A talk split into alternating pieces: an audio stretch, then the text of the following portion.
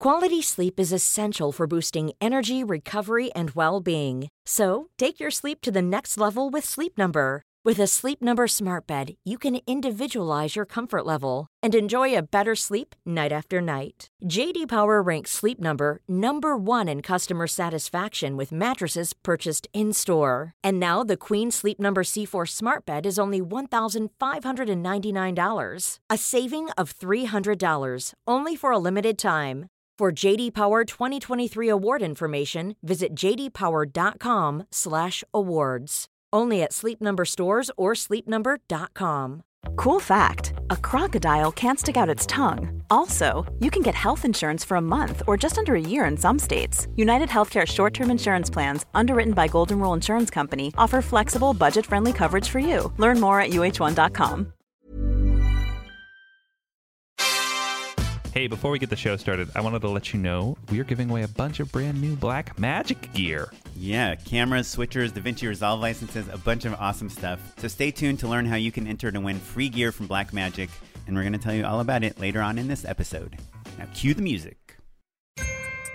Hey guys, what's up? Welcome to the thirty-second episode of Just Shoot It, a podcast about filmmaking, storytelling, and directing. I'm Oren Kaplan. And I'm Matt Enlow. Today we've got Phil Flores, a feature film director making his way into television. Hey, I'm uh, Phil Flores. I'm a writer, director, producer. Um, first film was like this dramatic feature, and then we did a comedy, and then our third film was actually a horror film. So we called ourselves The Butcher Brothers, and we did a film called The Hamiltons. I've been a butcher brother for about ten years. Now getting into television, less butchering and um, more televisioning. It's a great episode for people who are interested in transitioning from one mode to another. He's got a ton of great insight, especially about pitching. But before we get into that, Matt, what have you been working on lately? Yeah, I, um, you know, I, I think I'm in a funny zone right now, as we've talked about a bunch before. Uh, I'm on a gig right now. I'm doing the upfronts again, and then gigging around here and there, and then all of the pitches that I'd been developing in the earlier part of the year, they're all kind of Uh, coming to some version of fruition, whether they're going to go or I have to deliver more materials or follow up pitches or develop more. Uh, it's all happening all at once. Um, and I've been feeling super scattered lately and unfocused. So I guess the thing I wanted to talk about maybe, Oren, is like, what do you do when you're juggling a bunch of different projects all at once? Yeah, I mean, I don't know. I, I've been thinking a lot about this also. Like, to me, like a director's career is like the sine wave, right? Because you have, I always like compare it to like coming back from summer camp. When you're a kid, you like went to the sleepaway camp for the weekend. You like hugged all these girls or whatever in sixth grade and you're like so excited. Sure, right? hugged, hugged all these girls. Yeah, I mean, that's what you do in sixth grade, right? I don't know. You come home and you're like, wow, my whole life has changed. Like, talking to all these people and it's like so cool. And you come home and your mom picks you up, you know, from the bus station or whatever, wherever you're dropped off. And they just like don't care. And they're like, yeah, okay, do your homework. And I'm like, do my homework? Do you realize like what a crazy place I was just at? And then, that's like what directing is like. Like you do this feature film, like we were a family, we did this, we fell this, yeah, yeah. flooded the. Blah, oh man, I'm never gonna forget these people. Yeah. I'll see you guys uh, tomorrow night. And then nobody cares when you come back home, and like when you're in those, it's like you have such high highs and such low lows. And so I'm in post on one project. I'm like trying to figure out what the next project is. We were both up for a big job that neither one of us got, and you know, it's like. I, I, I don't know. It's I, I think that the answer is you need to kind of find a schedule and find a routine. And I keep telling my wife, okay, Monday, Wednesday, Friday, I'm going to go write, you know, for four hours every day, every morning at the coffee shop. And then, you know, I'm going to work on my reel and I'm going to send some emails out and I'm going to work, talk to some production companies and tell people I'm available. But, you know, I kind of also just want to hang out with the baby and, you know, wait for stuff to happen. So, yeah, I, I, the, I there is no, I think, straight answer. But I think if I look at successful people uh, in our field, what I notice is that they are not irked by that. They don't get mm-hmm. down in the, the low points be- while they're waiting for things to happen or while they're trying to figure out what's next. Don't last for very long because they're always creating and making things and pitching things. And I mean, you're really good at like oh, just having coffee with someone, you know, and I actually had coffee with Andrew T, who you oh, told good. me to have coffee with. How'd that go? Um, it was really good. I mean, he talked about some scripts he's writing. I told him some ideas for movies I had. And I mean, I, I don't know that anything will happen from it, but just having that meeting, I'm like, hmm, maybe that's a guy I could talk to about the script, because he yeah. seems kind of like in tune with me, you know? And it's like, you have to go out and you have to like just talk sure. to people and meet people and do things, and you just can't wait for stuff to happen. So I'm in that funky zone where I kind of hate myself. yeah, uh, and I'm hoping uh, to get some discipline soon. Yeah, I, and I think there's that combo of waiting for things to happen and then trying to make things happen, and then it all happening at once. Uh, and you have to be okay with all of that always, right? Yeah. Like, like you have, there's so many balls up in the air. And like right now, when I wake up in the morning, I've got six different things that I'm all taking baby steps on. And so it never feels like I'm actually getting anything done, which is a different sort yeah. of frustrating. You're probably not getting paid for working on most of them today. Yeah, today. Right. Exactly. Yeah. Like you're lucky if you're getting paid for two of them. Right. Right. So it's hard. It's really hard to prioritize. You end up kind of right. taking any job someone offers you, because it's a definite thing with a start right. date and end date and a amount of money you're going to get. Yeah, and I think also there's that compulsion to just do the smallest thing first, mm-hmm. so you get it out of the way, and then that's a good way to never finish your feature. Yep. I have I have five features that I've never started. They're really good, all of them. um, yeah, man. Yeah, it's uh, it's not an easy life, but I I always tell people, like, I enjoy being stressed out. It's like, like if I'm not stressed, I feel like something's wrong. And so I crave these times where I, I really lose myself in trying to figure out what direction I want to take my career in. Um, and when I get these times, I hate it, but I know it's like part of the growth. Sure. All you know? Part of the process. And I think kind of my, my go-to backup, if like I really feel a little lost, is just to try to learn a new skill, usually like learn a new software, you know? Mm-hmm. How to mix my own audio, how to make my own music, how to do my own three D rendering. Yeah, I think there is real solace in procrastinating in a way that is uh, still productive, yeah. for sure. Cool. Cool, well, man. Hopefully next week we both uh, have our fifty million dollars features, one hundred million dollars features. Oh, I have my one hundred million dollars. You have your two million dollars feature. You, you know what I figured out, Oren? What? So you always talk about how you'd love to do a Marvel movie. Mm-hmm. I realized there is a Marvel movie that I would love to do, like dream project. Yeah. Howard the Duck. I would okay. kill to do Howard the Duck. Okay. So there's a Marvel movie. It's already movie. Been done, but okay. Sure. Well, but everybody gets to, re- like a superhero, you're allowed to reboot. Requel? Yeah, I can requel. I, I, it would be a true reboot if okay. it were Howard. But I guess that proves that there's a, a Marvel movie for everyone. At least for two people. At least for two. All right. Yeah. Well, on that note, let's uh, let's talk to Phil Flores. So today we're going to talk to Phil about pitching T V, about transitioning from directing, basically from being a feature film director into a T V show creator, writer, director. Yeah, what do they call those? Is that, is, it's like a showrunner? Is show, that the right? Showrunner, executive producer. Yeah, E P, yeah. yeah. I think uh, that's kind of how I feel. I feel like the directors of the indie film world, you know, at least for myself, can now be the showrunners of the television world and our mad, wild dreams. You know, we yeah. want to rule the world and make great television that's introspective and sensitive and tender. And, you know, that, that's what my my goal is. Well, yeah. if, if indie film has morphed into television, then it would make sense that the indie film auteur would then become an E P of a cable show. Totally. I don't know if that actually happens. well, but well, you're think, about to prove it for but us. But I think right? we're always like, especially when you decide you want to be a filmmaker, it's because you're chasing kind of creative right. desire. And nowadays, T V is where like some of the best creative work is seen. And so I think it just seems natural that, you know, independent film was one time the place where like the best new artists were were working. And now, you know, with people like Lena Dunham or who else is like a new T V person? Duplass Brothers are doing Duplass pretty good. Brothers, yeah. yeah. You know, they're from that same realm. Yeah, I think there's a, a huge crop of indie filmmakers that then make their living doing T V shows. You know, I think that that's a, a very common um, path. Jordan Vogt-Roberts, he did like a bunch of, I feel like there's a lot of like comedy indie guys who like will do like one movie and then also like half of A season of some show. Yeah, he did a um, You're the Worst. You're the Worst. Oh yeah, yeah. But but like I think there's especially if you look at like right, you know right, your right, right. your network shows where it's just like there's so many fucking episodes. Yeah. That's where you see those kind of indie directors popping up a little bit more. This is a question for you guys. I think. Um, do you think it's easier to do comedy and transition from the indie world of comedy to television than it is like for drama or horror or that kind of thing? I think there's just more uh, comedy being made at a lower budget, and uh-huh. so it's easier to cut your teeth. Yeah, I think like a few U C B guys that you happen to make a bunch of videos with selling a show to Comedy Central is much more probable than, you know, some dramatic actor from like a horror film selling a show to F X. Right. You know, like if you look at kind of the big shows, you know, the Breaking Bads and the Walking Deads and the right. Sopranos and all those, those are all come from like big, big showrunners. Right. Right. Um, because those are big budget things. When you look at Workaholics or Key and Peele or Broad City or whatever, or any basically any comedy comedy right now. There, yeah, there's roots to well, unless it's Lorne Michaels or something, you know. But like, even Lorne Michaels has his own internet company. You know what I mean?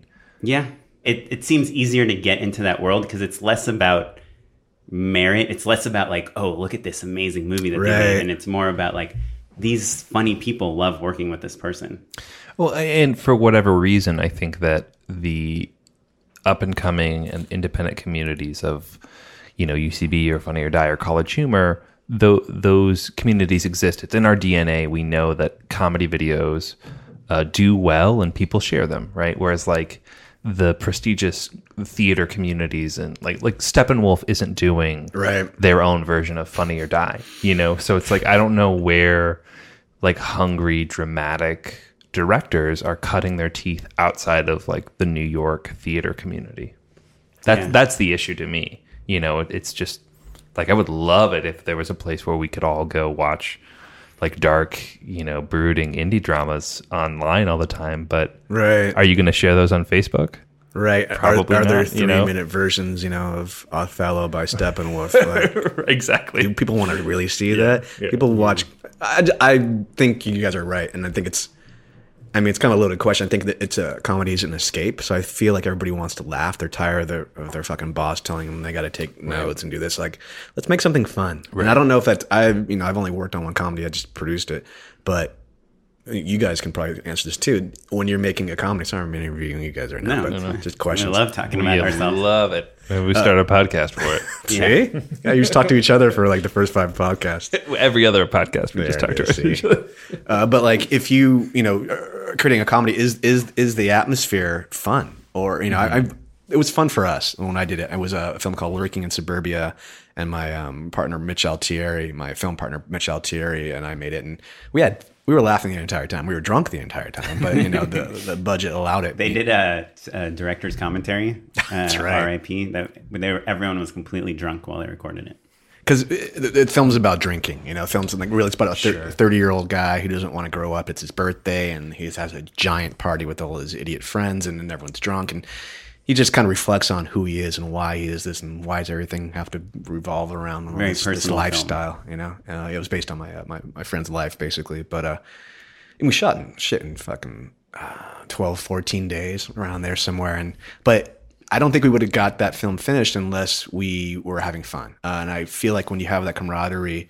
No matter what the film is, drama, comedy, horror, whatever, but I feel like a comedy kind of lends itself to it more. So my question is like, you know, when you guys do a comedy, do you feel, is the atmosphere more comedic or is it just kind of stale? I think it's all over. I've definitely been on comedies where everyone's laughing and I've been on comedies right. where no one's laughing, where yeah. everyone hates each other and there's it's, almost it's got, it's got no, there's correlation no correlation to the final product, yeah. whether it's good or not. Uh, yeah. Right. Um, That's I think a lot of it is the is the writing and the performance good. And the editing, obviously, mm. I think is like super important to get those jokes to land. But yeah, I, I don't know. I do think that there's, it depending on what genre you want to direct, there's like different avenues into T V. But I still feel like if, like no one we know is going to direct a sitcom. There's like still these kind of like mm-hmm. clubs that are just really hard to penetrate, I think, from the indie world or like from the YouTube world. That work more like an apprenticeship. Like you have to start you know, shadowing directors or writing on other shows and getting the director role. I don't know. I still, to me, it's still like this impossible thing to go from directing indie features and commercials to T V. You, you know, I think mm. that there's kind of, uh, when you say sitcom, that's a loaded term, right? Like, are we going to go do an episode of Modern Family? Probably not. But maybe an episode of Man Seeking Woman, right? Or You're the Worst, or one of the... I think that there's like right. that realm of like cable indie dramedy that is much more approachable, right? Like the budgets are lower. They're looking for younger talent. And I think that's maybe where having a great indie feature is really where it pays off, mm. you know? Right. That's yeah. my hunch, you know? There are some people like Justin Lin and, um, you know, a couple guys that did really nice indie features that got to direct some, like, you know, he directed a bunch of Community, episodes of Community and stuff. Well, and all the Fast and the Furious movies, so. Yes, that, that didn't hurt. But yeah, he started with Better Luck money. Tomorrow, right? Like his indie feature about his, like, high school. What, what film? Better Luck Tomorrow. Oh, right. Was that him? Yeah. Was that his first film? Yeah. That's his first film. I remember that one. Justin Lin's. Ah. Trajectory is just insane insane like it it, it's almost not worth bringing up because it's so insane that but you it, see it all the time. I mean, we, we talk about sure. these guys all, Josh Trank, Colin Trevorrow, like Ryan Johnson, even like they direct one good movie indie and then they do a massive studio film. But that's the formula now, I think, you know, for whatever reasons, uh, probably because of social media, because we're talking a lot more and we're more visible. I think that it's happening a lot quicker because this guy did, uh, you know, this film out of Sundance. He must be good. Everyone loved it. Let's hire him for Star Wars, which is a weird jump for me. But I think if you're an executive, it's like you trust the material. He's young enough to steer. He's smart enough to know the material. So I think in the old days, you know, it's like or whatever that was, uh, you know, it, it was a much more, it's, it was more of a, a more process. Of an, yeah, yeah, an apprenticeship, and there was yeah. a ladder. Yeah, I think yeah. the studio system, I think maybe because they're not making movies that are anything smaller than Star Wars, right? You know, it's a lot harder to have a farm league. You yeah. know, there's there's no like middle process right. where you're right. doing a fifty million dollars movie. It's just like right. everything has to be a grand slam in order for it to get made, or it's an indie. Right. right. So Phil, yep. you're an accomplished feature film director. Okay. How many films do you have? Uh, let's B- see. Including producing and, oh, and directing. An, I think uh, nine films producing. Nine yeah. films. But, and movies at South by, at Sundance, right. uh, in theaters. Major distribution. Yeah, major. Right. right. The but, nine. Right. But nobody knows who I am. well, well, The Butcher Brothers is a, is a branded. Ish, you know, in the horror community, you sure, know, sure. which is nice. And we have a fan base, and there are, you know, people who are nuts who tattoo themselves with characters we've created. Um, Yeah, and by the way, my mom doesn't know who Justin Lin is, who has the highest tra- trajectory of all directors. I mean, nobody knows names of directors. My yeah. mom barely knows my name. So. Yeah, and that's why we created The Butcher my Brothers. Mom keeps calling me my brother's name. That's that's embarrassing. Yeah, if you're, if or the dog's name. Better than the dog. I was going to say, but uh, that's why we we uh, created The Butcher Brothers, because of that uh, that brand, you know, so that we could be a household name mm-hmm. on some level. And is that something you would recommend? Like, if I um, yeah. directed like a superhero indie film, should I call yeah. myself like Action Kaplan? Fuck yeah, that's great. Something that sounds great. I am or, jealous of people with specific names or unique, like, like Nick G. Right? We know who yeah. that is, but I have no idea what he does or if he's or a, what the G stands for. Right? right. Yeah. But it, he did Charlie's Angels, I think. He's made a lot of pretty uh, mediocre movies. He did Terminator Salvation. Oh, he did. Yeah, yeah he yeah. did. The, he did oh, the no. biggest. He was like a. By the way, I'm pitching my project director. to him. Uh, Are you really? Yeah, I mean, me like. The producer through the agent right. is pitching the log line to someone at his production right. company. Like, there's about eight steps between me and McGee, but hopefully he's not listening. well, his stuff looks amazing. It looks amazing. Which yeah, I guess we know is the he's biggest great. Insult. He's he's a, supposed to, he's like Sam Bayer. He's like a monster. Is what what I've heard. Oh, okay. What Would do you mean, like mean like or personally, like, like mean? Yeah, yeah, oh. yeah. Mm-hmm. Just rude and stuff. But also take all those stories with a grain of salt. Do you? So, sorry to change the subject. I was just at this party at a friend of mine's birthday party. Oh, party store from Oren. And there's okay. like a bunch of a bunch of the D Ps were talking about these like very, very abusive directors that they work with and that are very famous. And, and the D P that I know too, he the show that he's working on right now, he told me like the first day he they were doing like a lighting test, the director came in and just said like, "This all fucking sucks," and like left, right? Right. Like, you have to be such a successful director and so confident in yourself to be able to walk in and do something like that, right? because those guys end up making like really good products, and they're so mean to people. How mm. how what do you guys think about? I mean, we talk about this a lot, but don't do you ever are you ever on set, Phil, and you're like, okay, that shot's not what I expected. I don't think it's as good as I wanted, but we're out of time. We need to move on. And I could be an asshole, but I don't want to be an asshole, so let's just move on. I don't want to say, like, this wardrobe just doesn't work and I'm pissed off and this better not happen right. again. You're, you're picking your battles. Yeah. I mean, you know, when Matt and I were working on, like, one-day shoots or web things, and it's like, eh, you know, this this thing survives it. But when you're, like, on a bigger project, on a, you know, fifteen million dollars feature or on something that's shooting for thirty days, you know, you got to fire people. You got to, like, get yeah. angry a little or the product suffers, right? Or do you Man, that's agree? A good question. I mean, I've heard so many stories about notorious directors who are assholes, supposedly, but, you know, put yourselves in, in their position. You've got one hundred fifty people on set telling you they need shit every right. ten minutes. There's no time to yourself. You've got producers who are watching you every minute, who are hired by the studio, you know, to make sure they micromanage you, tell you that you shouldn't do that, you should do this, and the entire thing is riding on your career. And you're just trying to get a paycheck to get to the next film that you really care about, right? right? So I think it's important to defend and protect yourself. You know, so I think that, I mean, I think I'm known and my uh, film partner, because we're the Butcher Brothers, we've directed, you know, several I feel like films. You guys are pretty nice. We're nice guys. We're known as nice guys mm-hmm. pretty much, and we like to have fun on set. No, I, you do, guys. You guys usually fire at least one person the first couple of days. I was Ooh, about prison, to go into that story. Prison rules. That's exactly right. it. Like, so first day, you got to fire somebody. Like, you have to. And that way, it scares the shit out of everybody. It's like prison rules. Exactly it. But the problem is, like, on a lot of projects we're working on, when someone's getting paid like two hundred bucks a day, they want to be fired, you know? Yeah, or good luck replacing them. I always think about bringing in a shill, just like bringing in a, you know, a couple yeah. of them and just like just scream at them and take them, take them away. Yeah. Like in the middle of shooting, stop, stop actually shooting. Stop, cut, cut! Yell at the guy, bring him back, go into a tent, scream and some crazy shit, and then he walks out crying. And then the rest of the crew is like, oh my God, we got to be careful. You know, so th- that I mean, that doesn't, but that does kind of happen to a certain extent, you know, because and that's happened na- organically with most crews I've worked with. You know, not that we want ever ever want to fire anybody, but usually there's a couple people who don't fit the rest of the group. And for our flow, it usually is the opposite of these stern assholes on set. We like to have collaboration. We like people who are open, who ask questions, who participate. Because that way you get a better project, you know, and mm-hmm. uh, and usually it's like a vibe, you know, it's like if it's the one guy, it's like just asking the wrong questions or he's not, he's lazy or he's not doing mm-hmm. it. He's going to say, buddy, you know, it's not working out. I'm like, we're trying, but it's not happening with you today. You know? I, I always think about when I was in film school, I would P A all the time, like on student films and stuff. And I would give the director notes. mm-hmm. I've been both that P A and that director. Yeah, yeah. That's great, though. You did that. Well, the the thing is, is that I was right, but also shut the fuck up. Totally. You know, like it, it's.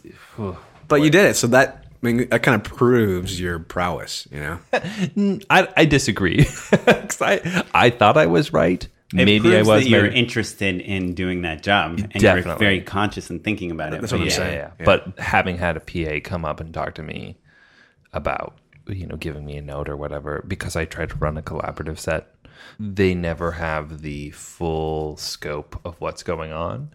So, you know, sometimes it's like, yeah, I know it could be better, but like.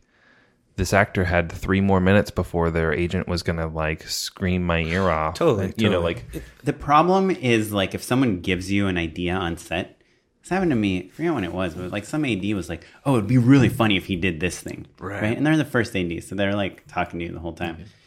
And, and they like, tend to be, A Ds tend to be so yeah. funny. And I'm like, like, yeah, I guess that would be kind of funny. I can say, okay, let's do another take with that idea, and it might work, though it doesn't really fit into what I was planning, but we can try it because why not? Mm-hmm. But we'll run a little late, right? Or you can say, no, right. we're not going to do that, and then right. you're like an asshole. Well, I think that there's also the nice thing about comedy, and I think it probably, of course, it works for drama and horror as well, but there's the question of like, does it fit into the game or the theme or the tone of what you're trying to make? Like anyone yeah. can make a funny joke or right. scare someone right. or cry on command, but like a director's job is to keep the the seams and the the texture consistent. you know, so just like one simple gag, like that, that joke probably was funny to someone, right? Yeah. At least to him, but does it really live in the world of the thing you're making or not? Right. I'm going totally off topic now, but do you guys think it's the further. director's responsibility to make the tone work? Like if you get a note on the tone, like this is tonally all over the place. You mean from the dailies? I no, think, I think from mostly. An edit. I think, I think that's mostly their job. Even actually. If you weren't the writer, uh-huh. do you feel? Do you take it personally? Because mm. I, I got a note yesterday on the phone that was like, "Yeah, guys, we got to talk about this episode. Like tonally, it's, editor. it's just not working." Yeah. And I then would say, I, and I also got a note. Actually, my brother, I showed him some clips of something, and he's like, "Oh, that acting is not very good, huh?" And I was mm-hmm. like, "Well, what? What do you think is not very good about it?" And he's like, "Well, this moment and this moment," and I was like. Okay, he's like, but I think it looks, I mean, the camera work is great. I mean, your job, you did a great job. And I'm like, well, hmm. I'm the director, so yeah, if the right. acting is bad. The whole thing is my job. It's like my fault. I have a twofold answer. One, yeah, it, I definitely would take it personally. But two, I think oftentimes when people use the word tonally, that's sometimes a flag that they don't really know what they're talking about. Do you know what I mean? Yeah, or it just might mean something's bugging them and they don't know yeah, how to fix yeah, it. Yeah, exactly. And that, that's it. Most of the time when you're getting a note where they say tonally, blah, right. blah, blah, they right. don't they don't know how to or, articulate what the issue is. Or there's a serious scene and then there's like a broad joke because right. some P A suggested you do it and the director felt bad not taking his note. um, oh, man. I think first rule is don't listen to P As. Like, P As are dirt, you know? And they should. They know they are. So treat them like dirt and then give them beer at the end of the day, and they're happy. And that's they. That's what their job is. Well, we can agree to disagree on that. Uh-uh. No, but I love, no, no, I love all of our P A. I no, mean, no. but uh, there's a, there's a hierarchy. There has to be, right? Yeah, sure. And it's interesting. You know, I've I've talked with people about this before. Is like, as a director, everyone expects you to be something. To they have some version of what a director is supposed to be, and we all do it. Like how the costume designer is supposed to be. She's a diva, or whatever. You know, all, all, right. there, there's three guys with beards right now that are all directors. Yeah, and so, they happen to be white. Yeah. Oh no, awful. And we all live in East L A. Kind I'm, of. I'm Hispanic, by the way. So right. Flores, come on, right. that doesn't sound very Hispanic. That's true. That's true. That's my first name, though. Yeah. So I mean, I just I just feel like, you know, when you get to set, you have to you're, you are on a ship, mm-hmm. and I did this by watching Friends direct, honestly, because before I wasn't really thinking about it so much, but you're on a ship and you have to be the captain because there's a lot of people on board and everyone has a job. You know, this guy is filling the cannonballs and this person is doing where the fuck, adjusting the sails. I don't know people on ships. Do. Tacking, you know? That's and a thing. I don't tacking know. Is correct. Yeah, right. There you go. There's the guy that steers. Yeah, but you, everyone has their job and your job is to be the captain. You have to make sure that you get there on time and you have to make sure you don't get bombarded or pirated or any of that stuff. And if you don't show strength and if you don't show, you know, uh, sometimes a bruteness, mm-hmm. people don't respect it. There'll be a, there'll be a mutant, a mutiny, you know. So you have to do a little bit of that, and it kind of goes back to the asshole question. I think you have to be a little bit of an asshole, even if it's a show, just to you know to give that air out, you know, mm-hmm. the air uh, of yourself, mm-hmm. you know, to right. people. Um, yeah. And do you have to? I don't know, Phil. I feel like you work with like a family in every project, but yeah, I've worked true. on projects where I don't really know everyone that well. And I might have to be like a little mean. And then when I go to lunch, it's like, I'm just like, no one, I don't know who to sit with because I feel like I've kind of been a little mean to everyone. You it's know? Suddenly become like a director's like uh, uh, confessional. Yeah, yeah sure. Have, have you had pre- that situation? Pretend you've got a phone call, man.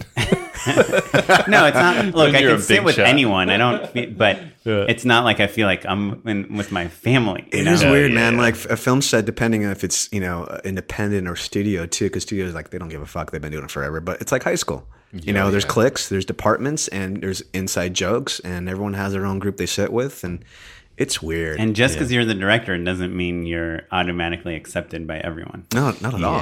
Yeah, yeah. I, it, it, that was a weird thing for me to adjust to because I think when you're not professional, when you're doing it as a passion project is what I mean. Everyone's a family then because right. like typically it's they're like probably not getting paid or you're they're like right. you're, they're your friends from film school yeah, or you grew up exactly. together or whatever it is. And so that's like an incredible, wonderful experience.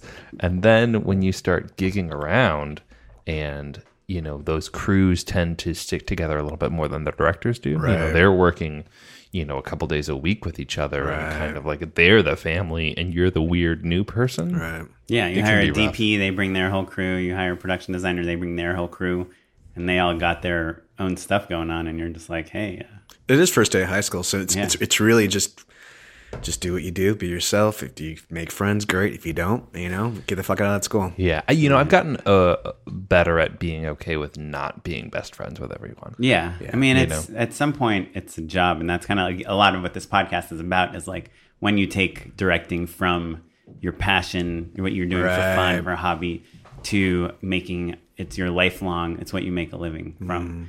Mm. Um, I, I want to get to the T V stuff, but one final question kind of on this same topic of like, can you yell at people and who takes responsibility for things? Have you guys seen American Sniper?